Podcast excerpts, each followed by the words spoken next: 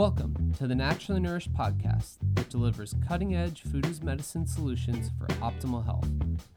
Ali Miller is a nutrition expert sought out by the media and America's top medical institutes for her revolutionary functional medicine interventions.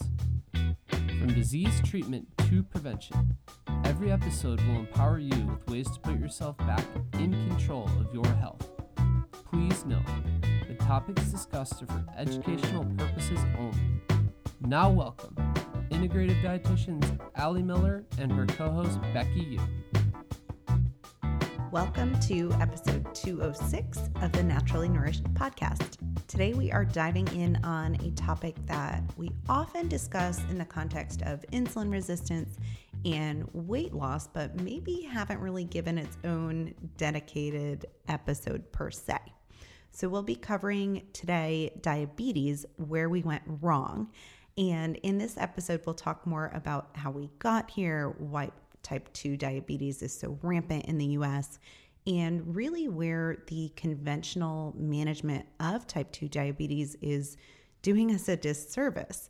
And then next week, we'll hit you with part two, which will be diabetes, a functional approach that will be jam packed with diet, lifestyle, and supplement solutions because there's just so much here on this topic. Most definitely. And as a certified diabetes educator, I know all too well the recommendations and interventions. And so we will be unpacking again more of the allopathic or mainstream medicine approach in today's episode. This would be a great one to share with family members that are newly diagnosed or are looking to make lifestyle change or trying to understand why they're having side effects from their medications, perhaps. Uh, this would be a really empowering episode that we hope will make a shift from this epidemic that is really rampant through the US and so many developed countries. Totally. Before we dive in, let's just tell listeners, if they haven't heard yet, about our YouTube channel. Yes. So we launched, or relaunched, I should say, the Naturally Nourished YouTube channel. And we now have almost 10 videos that cover anything from why we hate non caloric sweeteners to my famous low carb chocolate chip cookies from the anti anxiety diet, a great recipe that would pair well with today's conversation.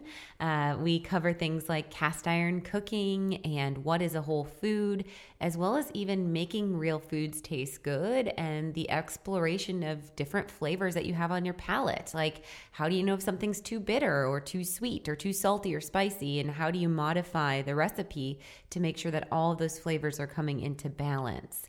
So, we're so excited to share this free resource with you guys all of the videos range from 8 to 12 minutes in length, so they're really easy to take on and learn some really applicable tips from each video. Um, many of them come with recipe suggestions and more, and we're so excited to share it with you.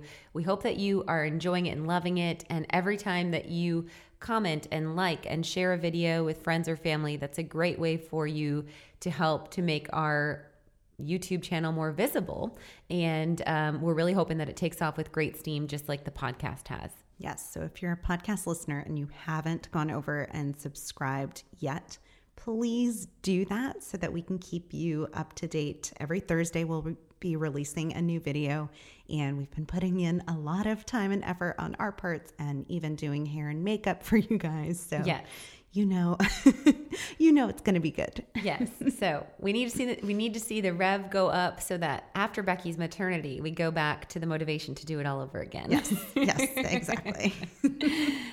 Yes. And before we get into today's episode, I want to announce that we are in open enrollment for the September launch of the 12 week Food as Medicine virtual ketosis program. So we are so excited. This round is going to start in September on the 9th, I believe. Yes. And classes are bi weekly. However, this round is going to fall during Becky's maternity. And so when you register for this round, you will have all the materials in your classroom available immediately. So you'll have all six hour and a half classes, which are typically only done live every other week. They're going to all be available for the entire 14 weeks of your program. So it's 12 weeks active, and then you get two weeks rolling over at the end to complete the materials. You're going to have all of the downloads, the worksheets, and the recipes all available immediately as well. But then we will be providing you weekly email roundups, which will be time stamped. So you'll get these every other week to just kind of keep pace and curate the process. And then, in addition to this, because we are releasing everything at once and you're not going to have that live component, we are discounting the program at 20% off. And in addition to that, I am giving you an additional two live Q&As. So I will be doing a Q&A after class 1 and then I will be doing a Q&A after class 4. So this will be in addition to the 6 hour and a half modules or classes that you will get, including functional medicine meeting food as medicine. So we address things like the HPA axis and hormone health. We talk about the role of fasting on your thyroid and adrenals and various forms of fasting. What are other big highlights of this program, Becky? We go really down the rabbit hole on women's hormones, which I think is an area that our podcast listeners certainly appreciate we have a whole module dedicated to detox and a little bit of nutrigenomics and genetic SNPs um, and applying this for neurological benefits. Tons of gut stuff. Yes, a ton on the gut. So, multiple modules where we address gut and go down the rabbit hole of taking a candida quiz and assessing your microbiome also a whole module on leaky gut and addressing food sensitivity and what to do if you know keto isn't enough and you need to kind of up level. So every class is taught with one to two functional medicine topics and ways to really up level your process and then all connecting it back into nutritional ketosis or a low carb diet. So, how does the microbiome play an interplay with your blood sugar regulation and sugar cravings? And what's the influence of non caloric sweeteners on your microbiome and so much more? So, every class is going to have some actionable items, some suggested advanced labs, supplement strategy, and food as medicine tips. It is the most affordable, practical way to really launch your functional medicine adventure. So, if you've been looking at savings to try to work with a practitioner, this foundational program may very well fit that bill and then some. And if you've been on the fence and you've been a listener, this is going to be the most affordable time with this 20% off due to Becky's maternity. And that's already discounted in the cart. So, all you have to do is go over to alimillerrd.com under our programs purchase and add to your cart our 12 week food as medicine virtual ketosis uh, class. And we can't wait for you to join us. Okay, so we have so much ground to cover, Becky. Let's get into today's topic yes. diabetes, where we went wrong. Yes. So let's just start off by defining and giving a little bit of context to diabetes. So, first of all, what is it? And then maybe we'll get into diagnosis in the conventional model. Sure. So there are two types of diabetes, type 1 and type 2, and it used to be called juvenile and adult onset. So we'll kind of break down why that's no longer relevant. Uh, but type 1 diabetes is of an autoimmune origin in which the immune system can attack the beta cells of the pancreas and these are the cells of the pancreas that make insulin. So, the type 1 diabetic is generally going to be diagnosed in childhood or at least before age 20. And they are really considered insulin dependent because their body does not have the ability to produce insulin levels. Um, and so we can see still some functional approaches with the type 1 diabetic, be that there is the autoimmune connection. So managing inflammation, working with the microbiome, there's definitely layers to unpack for those of you that are uh, family members of type 1 diabetics. But we are going to be in today's episode for intent and purpose putting a lot of information into type 2 diabetes which was historically called adult onset, but we really can't call it that now because as of you know 2018, there were 187,000 children um, or people aged under 18 that were diagnosed with type 2 diabetes. So we're really calling type 2 diabetes more of the lifestyle influencing factor. There is not autoimmune influence. So the body has not attacked the pancreatic beta cells but we do see insulin resistance. It's more of a metabolic disorder that occurs from increased body fat as well as excessive carbohydrate intake. And then there's other lifestyle factors beyond even the diet, like stress can have an influence on how our body manages insulin, and endocrine disrupting hormones can interfere with how insulin. So, toxicity, diet, weight, lifestyle. And this will influence how much insulin is being released. In fact, type 2 diabetics often go hyperinsulinemia, meaning they put out too much insulin before they go insulin insufficient. So many of them start with oral medication, but if they don't apply lifestyle in addition to just taking their medication, then they're often going to be set up to, over time, be demanding that exogenous insulin hormone as well. So just because someone's using insulin does not make them a type 1 versus type 2 diabetic, it just makes someone an insulin dependent diabetic. Right. And we'll get into a little bit more on insulin resistance in a moment, but let's just give a little bit of, of context in terms of the numbers in the US, because this is really quite an epidemic. Yes, and these are numbers of, of just type 2 diabetes, right? Correct. So, um, again, type 1, we don't see as much of an influx of trend uh, because it is more autoimmune origin. Um, but type 2 is the one that we're really seeing rampantly increasing based on the lifestyle elements. And I would say, most namely, excessive carbohydrate intake. Um, so I think it's very clear and such a disservice that. Uh, as we'll talk about how the diabetic diet in a clinical setting is managed, it's not just overtly acknowledged as carbohydrate abuse in theory. Um, and so, you know, when the body is not managing blood sugar, we should reduce the primary macronutrient that breaks down to glucose or blood sugar. I think that's a pretty one plus two equals three. Um, but we're not seeing that in the way that it's managed. And that's one of our key frustrations, I would say. Yes, absolutely. so, so, with continued carb um, over intake, we're seeing now 34.2 million people. Uh, this is 10.5% of the US population as a diabetic. Um, we are seeing 26.9 million people um, that are diagnosed and 7.3 million people that are undiagnosed. So, of that population of diabetics, over 20% are likely undiagnosed. And it is the seventh leading cause of death in the US. It is the number one cause of kidney failure, lower limb amputations, and adult blindness. And I think, especially if we're looking in the world of comorbidity, that diabetes could even be pushed substantially higher as a leading cause of death in the US. And in the last 20 years, we've seen the number of adults diagnosed with diabetes um, more than doubling Yeah, pretty staggering in terms of the numbers. And then pre-diabetes too, which we'll get into kind of the nuance there.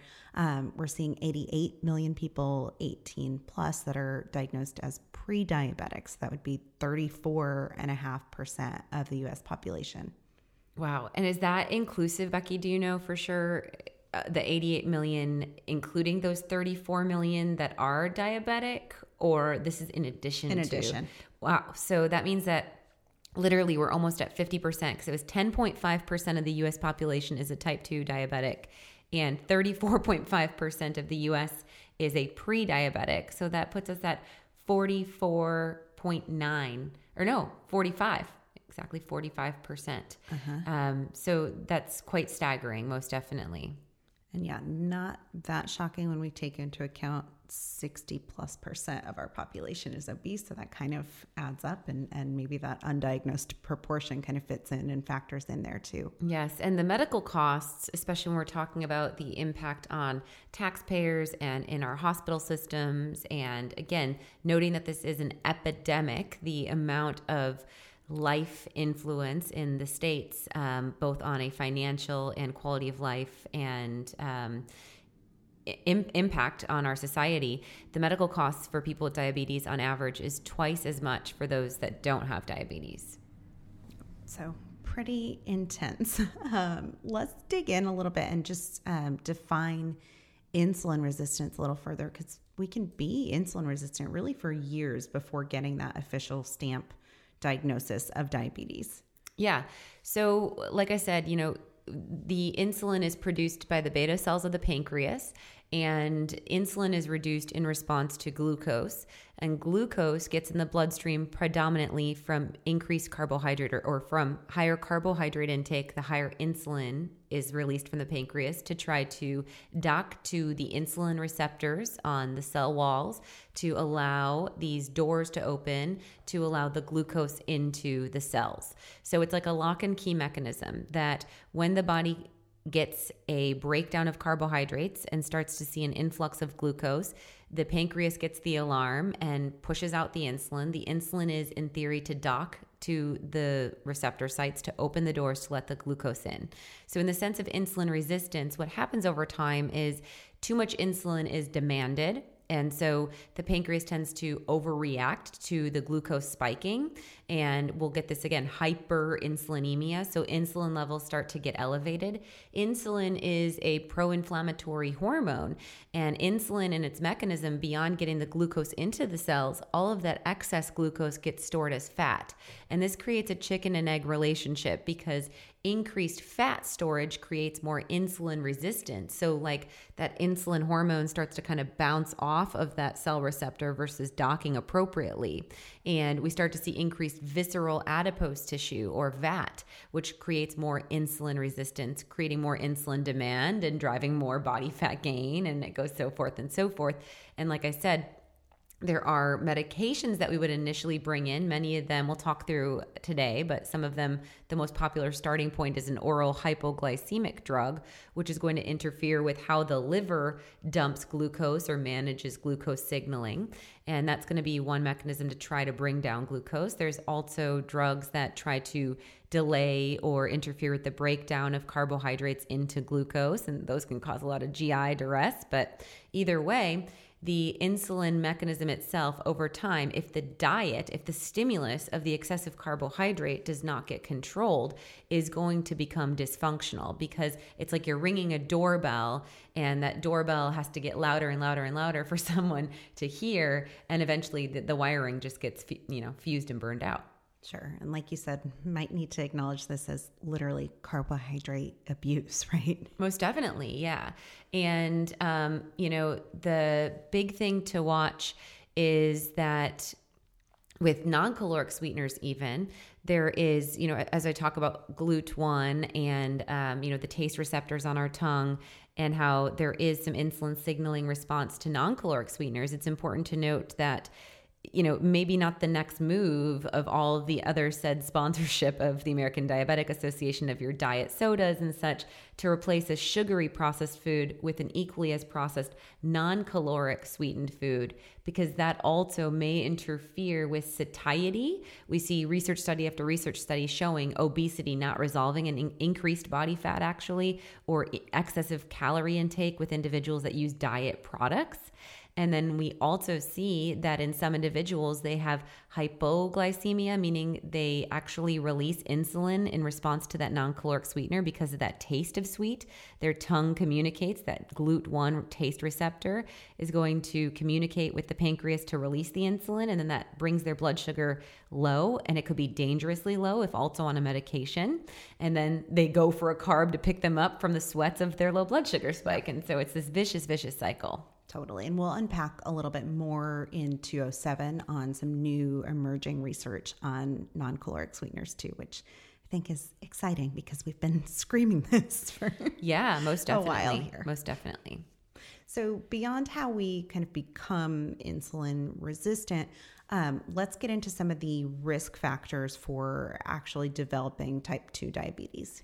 Yes. So, uh, you know, because it's a it's a demand mechanism, you know, the first one would be of course excessive carbohydrate intake And um, it would also be having a poor diet and low nutrient status or, you know, the essential nutrients that help with blood sugar metabolism. So when we're looking at minerals, you know, we're looking at things like magnesium and chromium having a big role, B vitamins like biotin, vitamin K. Again, we'll unpack these in a really awesome way next episode, so stay tuned for that.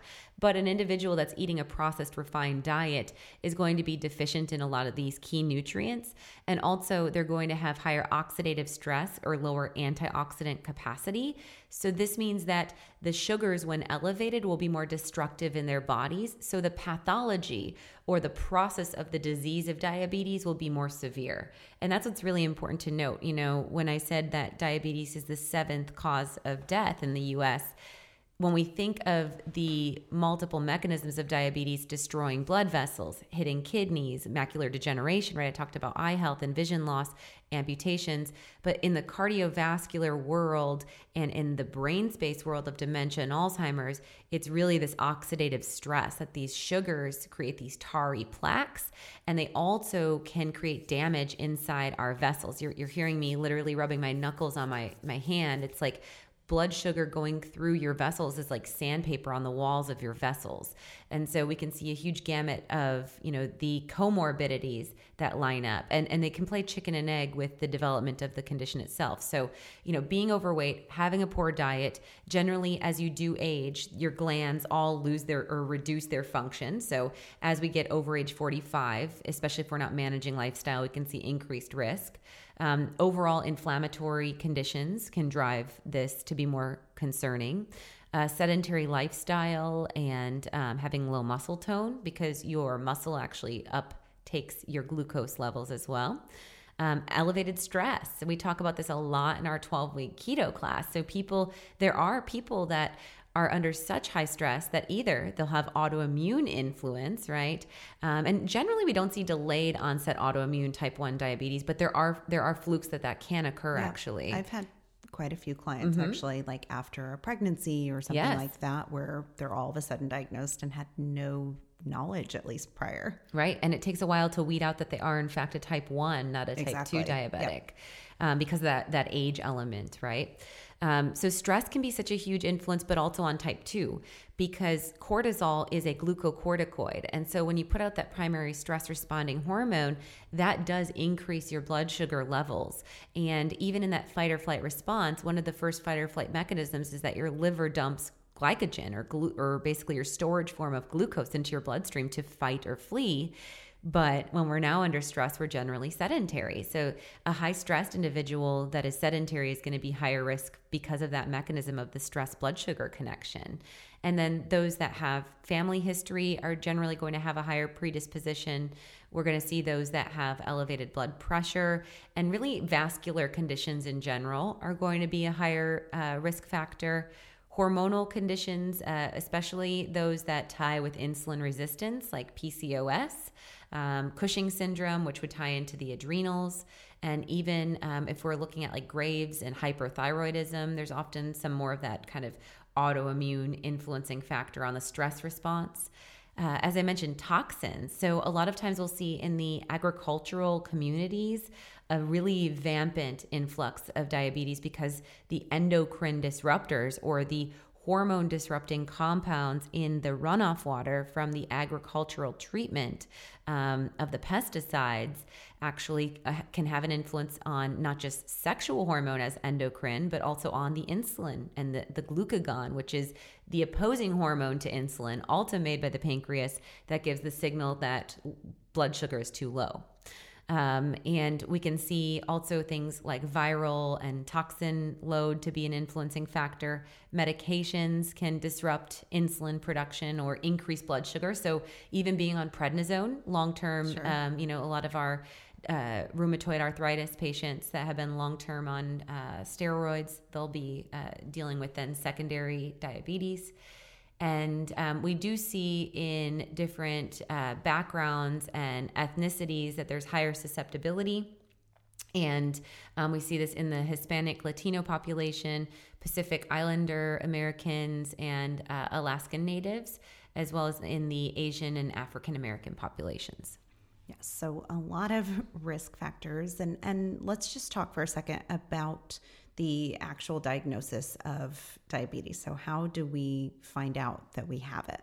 Yeah, so the hemoglobin A1C is now being accepted for, for I believe, like the last decade. Uh, I was a practicing dietitian when this was just starting to be accepted as diagnostic. Before it used to be like, oh, well, this gives us information, but we still need, you know, to get those fasting blood sugar tests um, that are, uh, you know, above 130 and um, also looking at uh, oral glucose tolerance test as a secondary confirmation. And then there are random blood sugar tests. Any random blood sugar test of over 200 um, is generally suggesting diabetes and then fasting blood sugar levels are elevated anytime they're over 100 um, but we would say over 126 i rounded up um, over 126 would be uh, diabetes if you have two separate confirming tests. So that used to be the gold standard two confirming tests.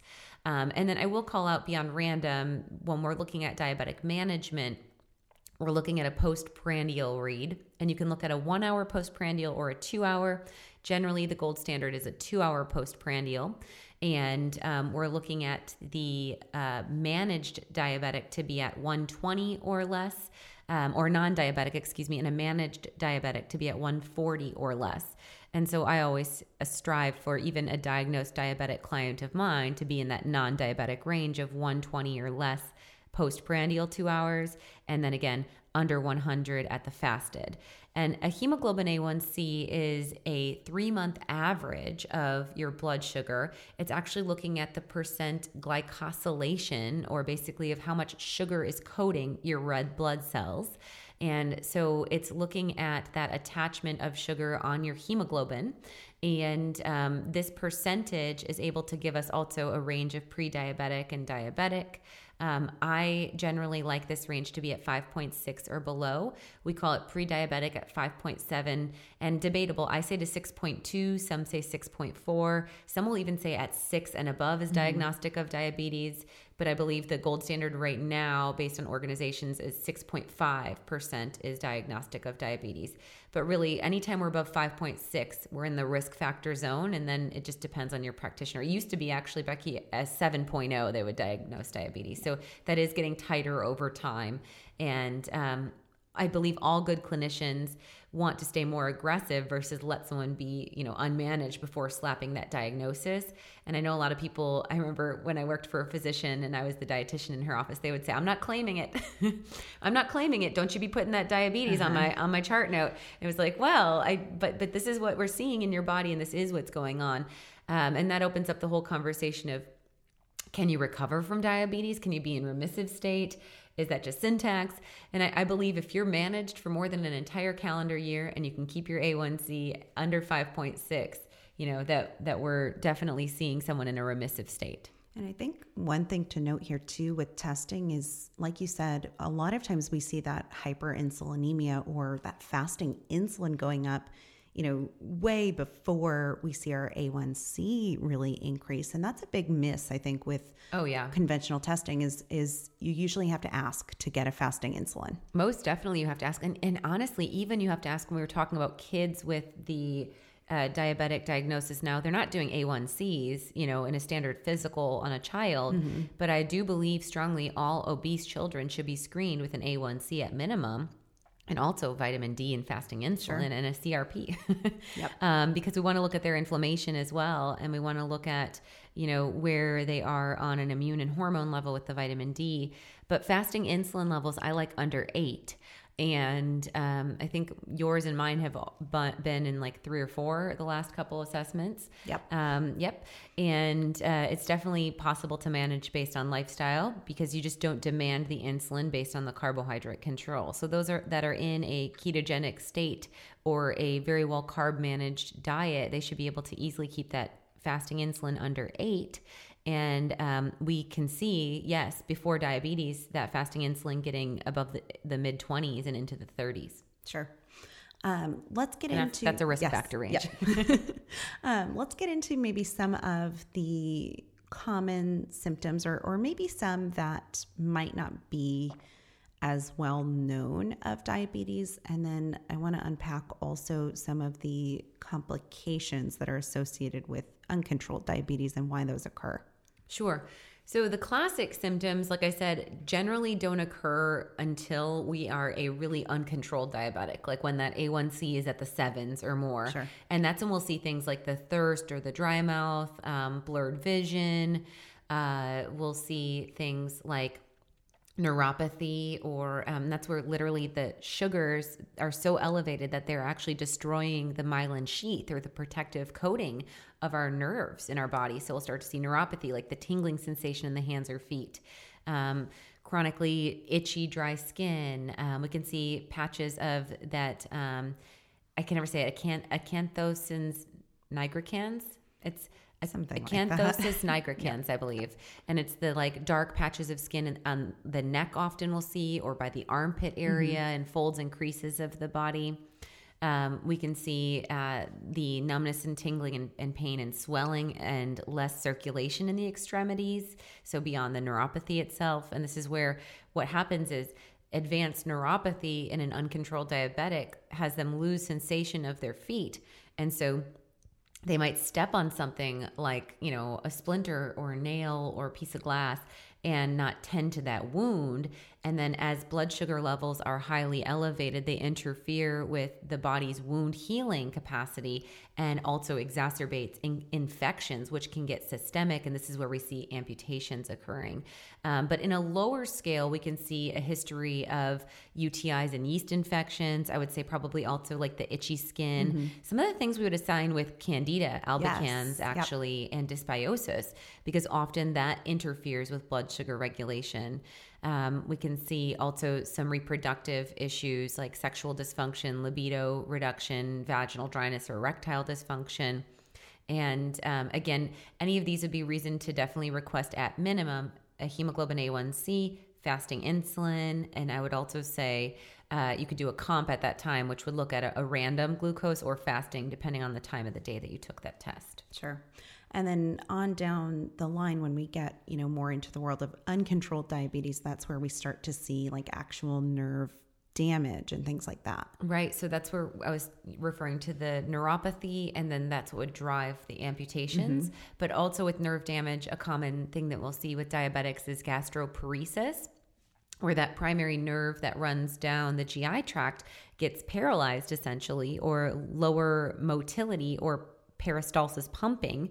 And so they'll deal with a lot of bloating and GI duress because their body isn't moving the food down the intestines. And then that can also drive bacterial overgrowth and work kind of chicken and egg against the body. Um, we can see myopathy, so muscle weakness and pain. Um, we can see, like I said, skin infections. We can see candida infections that flare in uncontrolled diabetics. So, again, could it be chicken or egg? Um, we can see folliculitis, so infected hair particles. We can see um, more, again, sores, slow wound healing, amputations, vision loss, blindness, uh, diabetic uh, retinopathy, nerve damage, cataracts, glaucoma, macular degeneration. That's all in the eye health world. And then I think the most common, um, well, secondary common would be the kidney disease. It's the number one cause for individuals going on dialysis is uncontrolled diabetes and we'll see elevated blood pressure preceding that. But I think the most common comorbidity impact is heart and blood vessel damage because, again, the um, heart attack and stroke can be seen based on the damage of those uncontrolled blood sugars on the vessels, causing plaque buildup um, and also causing uh, in- interior uh, damage to the vessel integrity. Totally. So just thinking about all of those complications as related to, you know, basically your body parts and, and internal organs and systems being coated in sugar. Yeah, yeah. All right. Um, so to take it a little bit further, maybe a little more shock and awe, um, let's talk about the government guidelines for diabetics and kind of what the recommended diabetic diet looks like. And I know you have some experience um, from your, you know, training as a certified diabetes educator as well. Um, but I think this is just such a huge area where you know, I know during my dietetic internship, I was like, this is not lining up that we're just prescribing more and more carbs to people who are diabetic. Right. So this is perhaps the most frustrating element. And I remember that when I was an intern, I would be like hitting my head up against a wall and I would be like eh, eh, fighting, for instance, for, uh, you know, why an individual might want whole fat milk instead of skim milk. um, because it would be more satiating. And also, the CLAs in their dairy might help them with insulin resistance. There's just a very myopic and and almost uh, cognitive disconnect. What would you say, Becky? I, I don't know how else to say it honestly. Of that, the diabetic diet should be low fat and should be. Um, I can't even say low carb, right? Nope, not um, at all. Carb, they say carb managed. Um, and the interesting thing is, I would often be told by preceptors like, "Oh, but you have to add a carb to that." Right. And I would say, "But they're but this patient's blood sugar levels look beautiful, and they're saying that they really are into the Mediterranean diet, and they're that. But you know, hypoglycemia is real, and and one of the biggest concerns before I go into describing the diet is this 15-15 rule, which is if your blood sugar goes low, you test your if you're feeling a symptom of a low blood sugar, which is that this is like a huge part of hospital dietitian education and even outpatient diabetic uh, where you know your doctor might say okay you're a diabetic now go to this you know xyz hospital for their outpatient diabetes program. And it's like four classes right? And it might be, might be every other week and you learn about how to manage lifestyle as a diabetic and there is some good stuff like moving your body and drinking your water, but a lot of the emphasis is on because of your medications, these are some side effects that you might experience. And these are symptoms of hypoglycemia. And it's never to talk to your doctor about lowering your medication. And it's never to question if the medication works well for your body. It's actually teaching you how to eat more carbs so that you can better tolerate your medication. And I feel that that right there is such a cognitive disconnect the concept of if you're feeling a symptom of shakiness, nausea, sweats, um, GI d- distress, and um, brain fog, difficulty concentrating, um, tunnel vision, blackout, can't operate a vehicle, that you should test your blood sugar. Um, you know, now the meters have the ability to memorize with date and time or whatever, right? So you test your blood sugar, you eat 15 grams of carbs, and you retest it in 15 minutes. And you don't just eat any 15 grams of carbs, you have to eat a rapid responding yes. 15 grams of carbs, like apple juice or orange juice, or they have these glucose tablets that you should keep on your purse for emergencies because you need to get your glucose levels back up. Um, and and so it's really wild because often what happens then is the individual is stressed. They're already having an undesired symptom.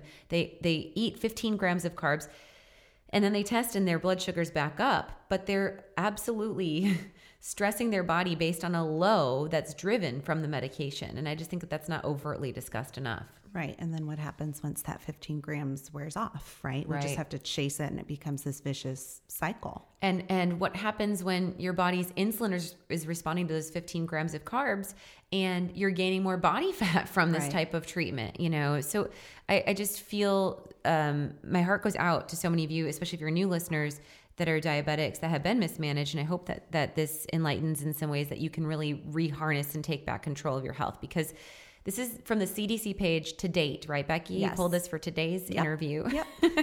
on the diabe- diabetes or diabetic diet.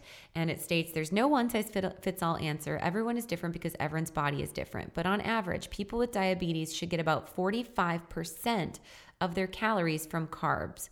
A carb is a, a, serving. A carb serving is measured as 15 grams per serving, and that's what we use across the board as well. It's the standard, um, you know, carb control exchange system of 15 grams. And um, this is me talking now, not the CDC anymore. Um, so when I'm using this 15 gram of carb perspective, I used to always use the visual of slices of bread with individuals, and I think it helps because you'll look at like a a Clif bar, right? And it's 46 grams of carbs in there.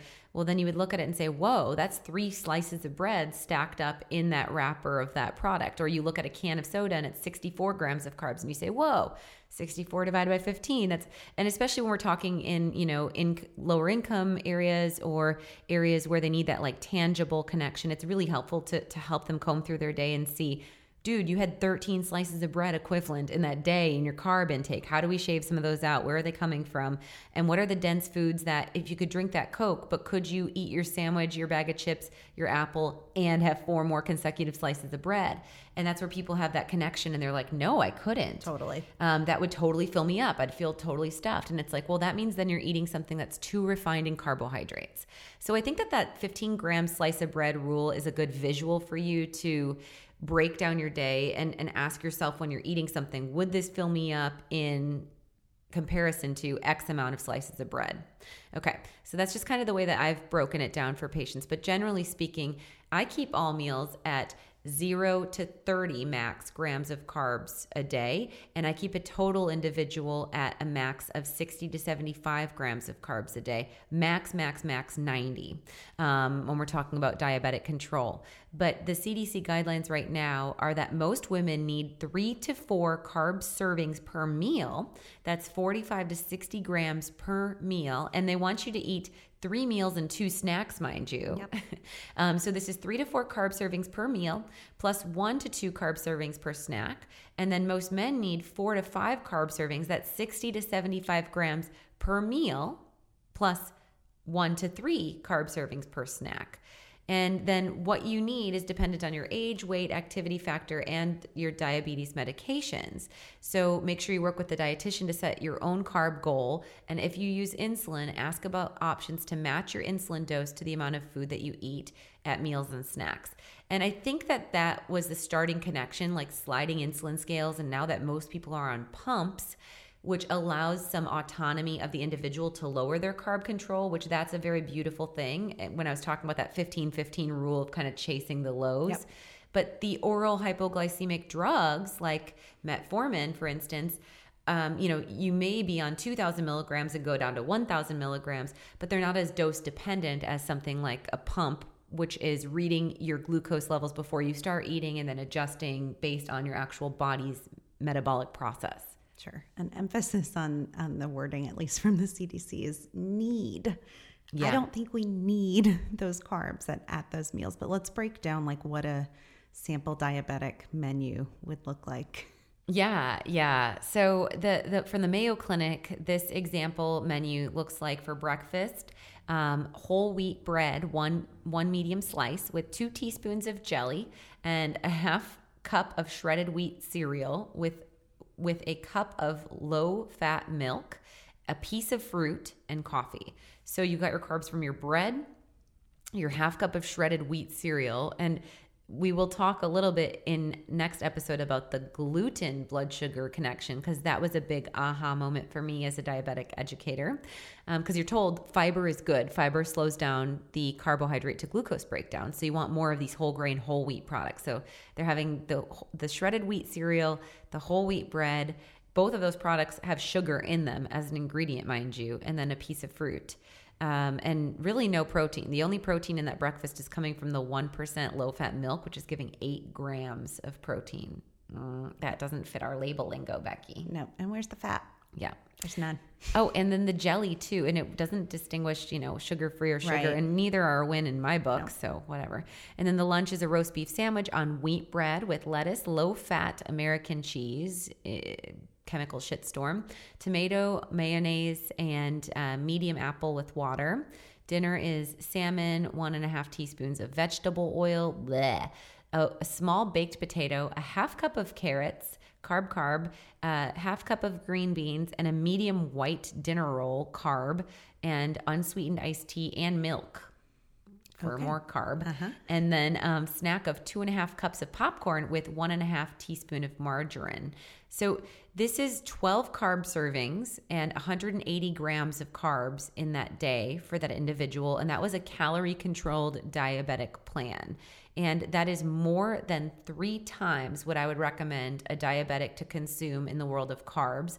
That is less than a third of the amount of protein that I'd recommend and fat that I'd recommend for an individual that was in this condition. And the forms and types are so important to call out because we know that these polyunsaturated fats drive insulin resistance. There's such compelling literature on these oxidized vegetable fats working against metabolic health. Yes, and these are quote unquote up to date recommendations. So you'll notice no mention of pairing your carbs with protein and fat, like we discussed, no discussion of lowering carbs overall, and definitely, like you said, no attention to food quality. Absolutely. I think that that type of a meal plan is a recipe for diabetes. I think if you took a person that has healthy metabolic function, like, oh gosh, I should almost do it. I'm getting a CGM soon, and maybe I should.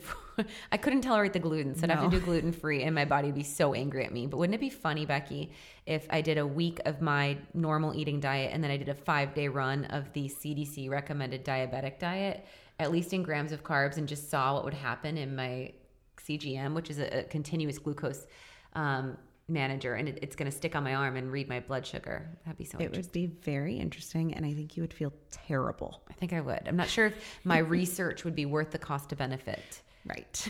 Cool.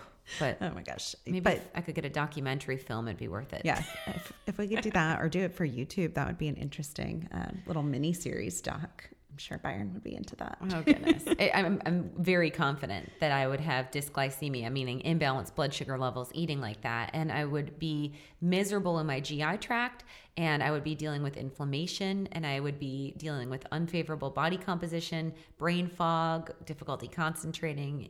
I yeah. Yep. No bueno. It would be a sacrifice to oh say gosh. the least.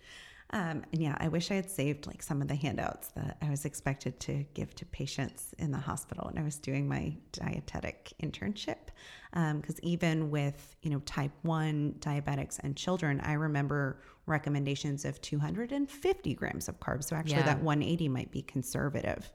Um, and then you know beyond that food subsidies certainly don't help this situation as you're talking about you know the the gluten and wheat bread and refined carbohydrates. And the reality is that diabetes does impact minorities and those of lower socio socioeconomic status in higher numbers. Yes. And so when and it's a two part when food subsidies which impact you know america food culture and food recommendations and uh, affordability of foods, as well as government mandated SNAP and in- incentives as far as welfare and um, actual monetizing or providing access to food it is going to mimic those subsidies. So it's it's an it's such a frustrating unfortunate um, space that we have ourselves in because there's 22 billion dollars of farm subsidies that are paid out at least in 2019 um, and that was one of the highest years in, in the last 14 years of farm subsidies provided. And the federal go- government spent more than 18 billion in 2018 on farm subsidies. And there's only 31% of farmers, however, receiving these. The highest subsidized crops are corn, soybean, wheat, cotton, and rice. And so when we're looking at enriched wheat flour, when we're looking at high fructose corn syrup, or we're looking at maltodextrin, or the fact that it is damn near impossible to buy anything in the middle aisles of the grocery store that is free of gluten, corn, or soy, this is why. We are actually funding the production of these things and then that is going to reduce the cost. So the food manufacturers are incentivized to use these chemical shitstorms and these compounds i mean when we talk about the anti-anxiety diet and the five top pro-inflammatory foods four of them are in this conversation gluten corn soy and sugar you know? Um, and so if we're talking about the impact that this has on mental health which i have strongly advocated for and provided more than uh, ample research on how those four ingredients if you will d- interfere with mental health driving depression driving anxiety driving food addiction and this is across the board in metabolic health. So we're talking about opening up and unveiling insulin resistance and diabetes. We're talking about the influence on cardiometabolic health on cancer and and so much more of what's destroying American health. Totally. And not to mention that those subsidized crops are going to be GMO as well, at least in the form of the corn and the soy. Yes. And, you know, then that further influences the insulin resistance because of the endocrine disrupting impact of glyphosate from the Roundup Ready soy, and the Roundup Ready corn. You know, these are the two predominant forms of the GMOs, which are going to have higher input of that um, you know Roundup chemical spray, which gives us that glyphosate, that that glyphosate, which is a neurotoxin and also interferes with the way that our body regulates blood sugar. Yes, absolutely. And then, um, in terms of, of research that's out there, there have been some papers published on consumption of these subsidized foods, and at least you know some research starting to emerge of their potentially harmful impact. But there's not a whole lot. You really have to dig to find it. Yeah, most definitely. And and they're even looking at studies on because of the subsidies, what that influencing behavior or buying styles or trying to distinguish of whether Americans have the autonomy or ability to buy without these ingredients basically because sure. because they're basically ubiquitous meaning they're in everything yep yep and and we're finding again with the socioeconomic status um, piece of the puzzle that just further complicates and perpetuates this but i do want to share on on that vein because in the world of me uh, shedding light and speaking a lot of truth during the pandemic, which we'll make some connections at the end of this episode, uh, I can't not yeah, these days. You have to. I mean, right? uh, because because it's just the greatest in your face cognitive disconnect. So if we can start to see these parts of how you know the like I was talking a couple weeks ago, the American Gastroenterological Association and their buyout and their campaign. You know, a couple episodes back, what one ninety eight, where, where yep. we talked about probiotics. And I didn't do all that research prior to that episode, but we're going to unpack similar truths today on the American Diabetes Association and these governing agencies really have a lot of media play, a lot of play in what your physicians are told of how to practice, and also in the political arena of what influences access and what influences standard standard of care. Um, and so this impacts Medicare and Medicaid and the treatment algorithms, and that can set the standard often of how hospitals function. Sure. And, and so there's a huge infrastructure impact of financial gain. And I hate to sound negative saying this, but we talked about it with Paul Saladino as well a couple episodes back of really big pharma and big ag having these jointed relationships because they know that if the American public stays sick and malnourished, they are going to forever be handcuffed to big pharma to manage the lifestyle dysfunction. Um, and I will say, going back on the full circle of the, the socioeconomic status, status and access, um, I've had a lot of people actually reach out to me since April that have said, Hey, I'm someone that's on SNAP. I'm someone that receives food stamps. And I have learned so much from your podcast and I have been able to impact my family. I've had XYZ outcomes. I've gotten this family member off of insulin. I have seen three medication reduction from my uncle. And we are able to modify and reduce carbohydrate intake. And the coolest thing is when you do that, when you break up with carb addiction, you are able to free yourself from that chicken and egg relationship of, you know, the insulin resistance, increased belly fat, lack of satiety, blood sugar drops, increased carb intake over and over roller coaster but you also get the myriad of other health benefits like we talk on at exhaustum of, of keto right? Of like mental clarity um, mood enhancement. That's why the anti-anxiety diet is a low carb diet approach. Um, so you really start to regain this freedom and it is at your capacity because less of your financial needs go to the doctor appointments, less mm-hmm. of your financial needs. You have more health freedom, which creates more freedom to work, which creates less side effects. And so it really is something that I want to continue to provide free resources to hit all incomes to have the access to make these types of decisions. So, before we go into conventional treatment of diabetes, let's have a quick word from our sponsor for this episode, Wild Foods. Yes, there is nothing conventional about Wild Foods. They are a company out of Austin which painstakingly seeks the most quality, wild sourced ingredients around the globe from turmeric to medicinal mushrooms to teas. They provide some of our personal pantry favorites. And when you go on over to wildfoods.co, that's .co, and put in the code Ali Miller RD at checkout, you will get 12% off your first order. There really is not many days that go by in my household where I'm not using some of my favorite products from Wild Foods, which include things like the Tai G green rooibos tea with ginger, lemongrass, and lime. That's been a fantastic one for the hot Texas sun. I'm also really obsessed with their Twilight Black tea and use that all the way through my 10 day detox. And their matcha is my favorite matcha on the market.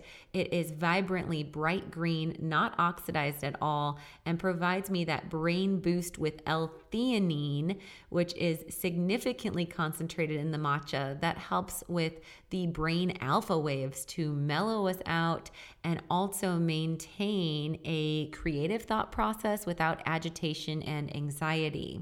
Um, we know also that teas in general, especially the green tea family, so the matcha and their green tea offerings have that EGCG, which are going to support body fat burn and can support insulin sensitivity. So, a great beverage that will not influence a blood sugar spike or blood sugar crash because just don't add any of those non caloric sweeteners or anything to sweeten it. Have a clean tea, and that's a great way to boost your belly fat burn and also enhance your insulin sensitivity. Um, and then to get your brain online, if you will, I've been playing with a lot of their adaptogenic mushroom blends, including their Cocotropic, which is a superfood elixir. It has uh, wild cacao, reishi, chaga, maca, and turmeric. So, very anti inflammatory, gives you that brain and libido boost, and also that stress resilience and immune support during this time, which is all really important. And that's their Cocotropic, really fantastic mixed with full fat coconut milk. Um, it drinks like a hot chocolate and also works really well iced. And if you do need that cold brew, it can help to be mixed into something like that. So go on over to wildfoods.co, put in the code Ali Miller RD at checkout, and you will get 12% off your first order. Um, so let's dig in on maybe some of the conventional treatment of diabetes and, and kind of what the common first line of defense is. Okay, so I mentioned, you know, metformin, which is a, a brand name, but glucophage um, is the generic of that. And this is generally the first line of defense. It's an oral hypoglycemic drug, as I mentioned, so it lowers the glucose production in the liver. And it also has some mechanisms to improve the body's sensitivity to insulin so that it has less insulin resistance or allows that lock and key mechanism to be more efficient. Um, we can see GI uh, side effects to be the most common with metformin or glucophage. Nausea, diarrhea, um, bloating, and uh, gas are common that we would see in this world. Another medication would be before insulin um, would be the sulfonylureas, which includes um, like glipizide and also glyburide. Um, we can see lower blood sugar or, or more of a risk factor of uh, hypoglycemia because these medications aid in secretion of insulin. And so this plays a role with how your pancreas puts out insulin. And then um, there are drugs like Actos, um, which works more in insulin resistance in the body's fat tissues. Um, and these drugs have been linked to, as a side effect, actually weight gain. Um, and also uh, heart uh, failure and anemia. So there's some cardiovascular risk factor. The the Actos is really no longer that was kind of more popular in the early 2000s, and I think because of those side effects, it's kind of lost its uh, stride per se. And then there are even um, DPP4 inhibitors, and um, these would be like Januvia and um, these are going to reduce blood sugar levels and they tend to have more of a modest effect these are the ones that had the promising effect maybe of weight loss um, they don't show weight gain um, but a lot of the trials that showed weight loss had them on a controlled diet so it's kind of like mm-hmm. you didn't do a placebo of doing the drug without the controlled diet. Um, so I'm, I'm, not really sure on my confidence mechanism there of just diet and lifestyle control. Um, and then there is the side effect of the DPP4 inhibitors on joint pain and increased risk of pancreatitis. Uh, there are GLP 1 receptor antagonist. So that's that mechanism I mentioned about the taste receptor influence of sweet and the connection with um, your glucagon. And um, these are injectable medications as well. They can slow down digestion and they can help to lower blood sugar levels. Uh, these also are ones that may be associated. Byetta is one of the name brands, or Victoza, that were also kind of um, uh, touted to have some weight loss support, um, but also can cause nausea and pancreatitis as side effects. And then um, the SGLT2 inhibitors. Um, these are drugs that prevent the kidneys from reabsorbing sugar into the blood and um, usually used as a secondary instead of a primary medication. Um, but these have more influence on blood pressure, dysregulation, uh, urinary tract infections, and also heart attack or heart disease. So, yeah, I think metformin's probably the most um, actively prescribed and, and the most common one that people have heard of in that department. And, you know, before going on one of these medications, usually when you get that first, you know, borderline A1C or an A1C that's in that diabetic range, there is some talk about diet and lifestyle for maybe five minutes and then you get a referral to you know just eat better and lose some weight. And that's kind of like where the doctor likely will leave it um, if hopefully. they have time. Hopefully they would do a little more. And then maybe we'll get a recommendation you know to see a dietitian. But even then that diabetic diet is probably the handout that you're going to get. Most definitely. Um, and then, you know, after one of these oral drugs has been used for a period of time, or because maybe the individual wasn't given ample dietary counseling and a, a, you know customized diet. Maybe it wasn't um, ethnically appropriate. Maybe it you know didn't work for the individual's flavor profile so it just sat and collected dust. Sure. or or it was just an inappropriate excessive carb recommendation. Um, you know then the next line of defense beyond some of those injectable drugs that are not directly insulin is insulin. Mm-hmm. and there will be long acting insulin and um, short acting insulin and um, you know the insulin train can be very um, wild because again that can create you try to dose based on your carb gram and there takes a lot of finesse to understand you know carb counting and especially if you're dining out or eating at restaurants. And um, that's where we can really see some serious dependency and blood sugar dysregulation and um, difficulty getting off. But i will say in in the last 13 years that I've been working with diabetics, I have been able to get individuals that have been on insulin for over a decade off of insulin by using lifestyle and using close to a ketogenic or an absolutely ketogenic diet. Totally. I think all of this needs to be taken with the grain of salt that we promise there's hope it's coming. yeah, yeah. Um, and, and just, you know, since we're kind of lifting up the veil and talking about some of these medication side effects, I think it is worth noting um, some of the sponsorship or, or, financial partnerships that the American Diabetes Association states on their website. So why would they want you to get better when, you know, Lilly Diabetes, which is a huge commercial insulin company, is one of their leading corporate sponsors in, you know, a million plus annually. Wow. And so the there was what the American Diet Diabetes Association had the Pathway to Stop Diabetes corporate sponsors, and they cumulatively provide over $50 million in this initiative. And these are some of the uh, initiative uh, donors that are listed. So, Lilly Diabetes, which is an insulin company. Um, and then there are those, and they were what in the higher echelon, over a million, right? Mm-hmm. And then there are a lot that provide over 500,000 annually, including Merck, um, which is prescription medication, vaccine, biologic therapies. Uh, we see uh, Abbott, another big pharma company, medical devices and medications, generic medications.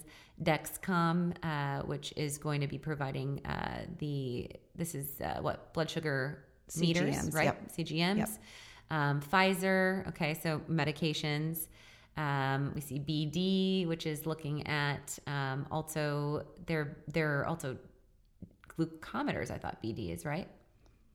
Medical technology. Yep. yep. Technology. So they're yep. looking at. Uh, I think they make some pumps as well. Okay. But but it's a all biotech, uh, med tech, and big pharma, every single one. Um, did you find any that were big ag, Becky? I didn't look myself. Not on that initiative in particular, no. But what happens when we go to the conferences for certified Sure. Oh, diabetes yeah. educator when Coca Cola is a sponsor still? Or, and this opens up the whole world of this, uh, again, cognitive dissonance of having medical professionals advocate and state that quote unquote all foods fit and that it would be a disservice for us to not allow diabetics to have chocolate cake or ice cream or sodas. And so we have to create this whole other world of processed products that are sugar free that show and demonstrate, you know, again, blood sugar imbalance can actually create continued blood sugar um, highs and lows. So, so again, imbalance, continued sugar addictive tendencies, and drive excessive carbohydrate intake, which stress out the body, requiring more need for medication, more side effects, and other disease pathology. So, the, the thing that's really remarkable to me when you look at an association like the American Diabetes Association, and again, you ask, are they doing all they can to support diabetics? My question would be why are they recommending a diet that drives diabetes? And my answer would be point blank that because their sponsors are biotech and pharma, and their sponsors have vested interest in maintaining you as a customer. And there's importance to know as a listener that big pharma will fail to mention that there's no medication that reverses diabetes. The only way you can quote unquote reverse diabetes or be in a remissive state is through carbohydrate control, therapeutic diet. I won't call it a diabetic diet. I'm going to call it a therapeutic low glycemic and likely ketogenic diet and healthy lifestyle, which includes stress management, movement, and a nutrient dense diet that provides antioxidants, vitamins, minerals, and compounds that support the function of the body. Right. Because they don't make money on that, guys. Yeah. Point blank. Yeah. And so it's really sad and scary when we understand that, again, these are the companies that are giving input to government on what crops need to be subsidized because there's PACs and super PACs based on big pharma and these organizations of practitioners that have vested interest in keeping their customer base. Totally. Let's dig in just to kind of close on today, maybe um, a little bit on pandemic and um, the impact of diabetes on worsened COVID outcomes. Okay. So, um, I mean, we talked about a little bit in the episode with Dr. Paul Saladino the influence of our T cells and insulin resistance, and the idea that when there are elevated insulin levels and when the insulin mechanisms are not sensitized or optimized in the body, the immune system simply cannot function appropriately. Um, we also know that some of the so so that right there, right? If there's anything going on that's going to require optimal immune function, both on an innate, meaning when the immune system is exposed, so when your body's exposed to said viral load or pathogen, as well as the acquired immune system, your body's ability to understand and create antibodies and orchestrate your white blood cell response and your other uh, compounds in the body that are able to detect, remember, and combat. All of that is hindered when you have insulin resistance. Um, and then on the microscopic level, when we're talking about blood sugar and uh, blood sugar elevation, we know that high glucose, and especially when paired with high lipid counts like triglycerides, we tend to see mismanaged with diabetics as well. High glucose in diabetic patients can trigger the cytokine storm, which is this mechanism of, you know, cytokines are inflammatory mediators that the immune system puts out as an overreaction and can attack the body. So, this is where we can see exacerbation in the world of like blood vessels and clots. Um, this is where we can see damaged endothelial cells. Uh, we can see uh, the lining of our blood vessels to become more inflamed as white blood cells try to rush in to attack the virus. And this is where we can see the clots. Um, and this is where we can see some of the primary influence of, again, the blood sugar connection. And so when they're talking about quote unquote healthy individuals that are dying of COVID, the question is, what was their fasting insulin level? Mm-hmm. And the question is, I mean, gosh, I just saw a study, not a study, excuse me, a, a story of someone coming out of the hospital on a wheelchair. He was, I would argue, maybe morbidly obese, not just obese, and um, was drinking a straight up Mountain Dew, being wheeled out of the hospital of having beat COVID.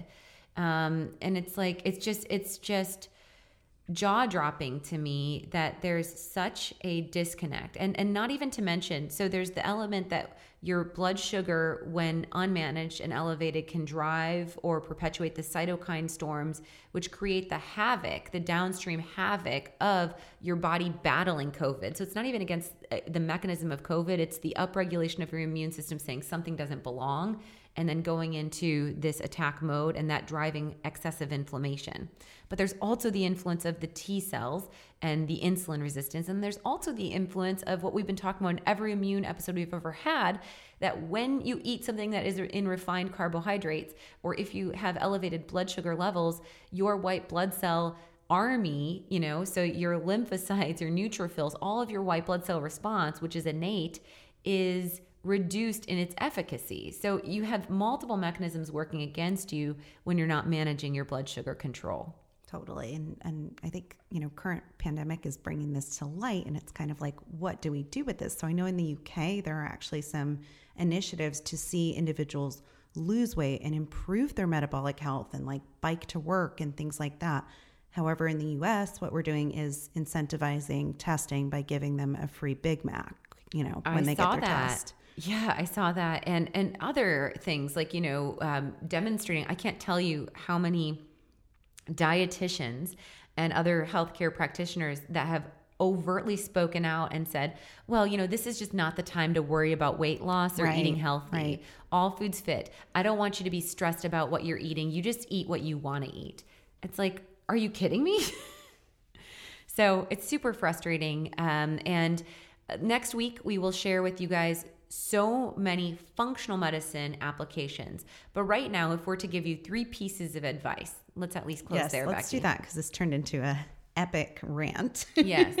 If we were to give you three pieces of advice, one would be employ a low glycemic, low carbohydrate diet. So understand what carb counting is. There's so many resources out there to give you that 15 gram of carb carb counting amount.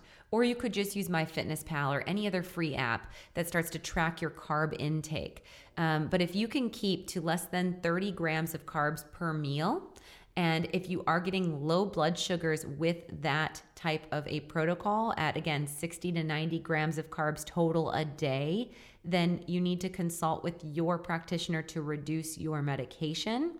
And if they will not, you need to fire your doctor and find a new doctor. Mm-hmm. Um, number two would be to move your body and use your blood sugar meter to empower yourself with you know what you're putting in your mouth and whether that puts you in a non-diabetic or a diabetic body.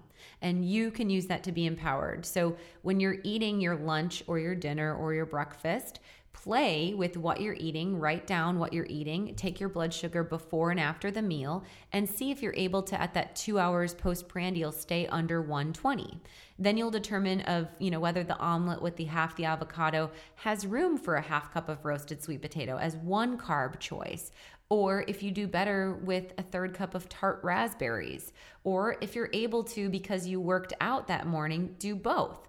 Um, this is the best way that you can get the feedback from your body by using your glucometer. And yes, you might want to be a little bit more aggressive in the beginning, but that's going to help to give you data when you're talking to your doctor about why you need to reduce your medication to say, hey, this is what I'm eating, this is what my blood sugar control looks like. And I would like to advocate for a lower dosage because I'm concerned about the, the harmful side effects. And I would want to do a hemoglobin A1C every quarter, or at least, you know, because that's just over that three month threshold to confirm that I am managing and staying in control. And the third thing I would say is move your body. And if you do experience, um, or or you do want to liberate and have two to three carb choices at a meal instead of just the one.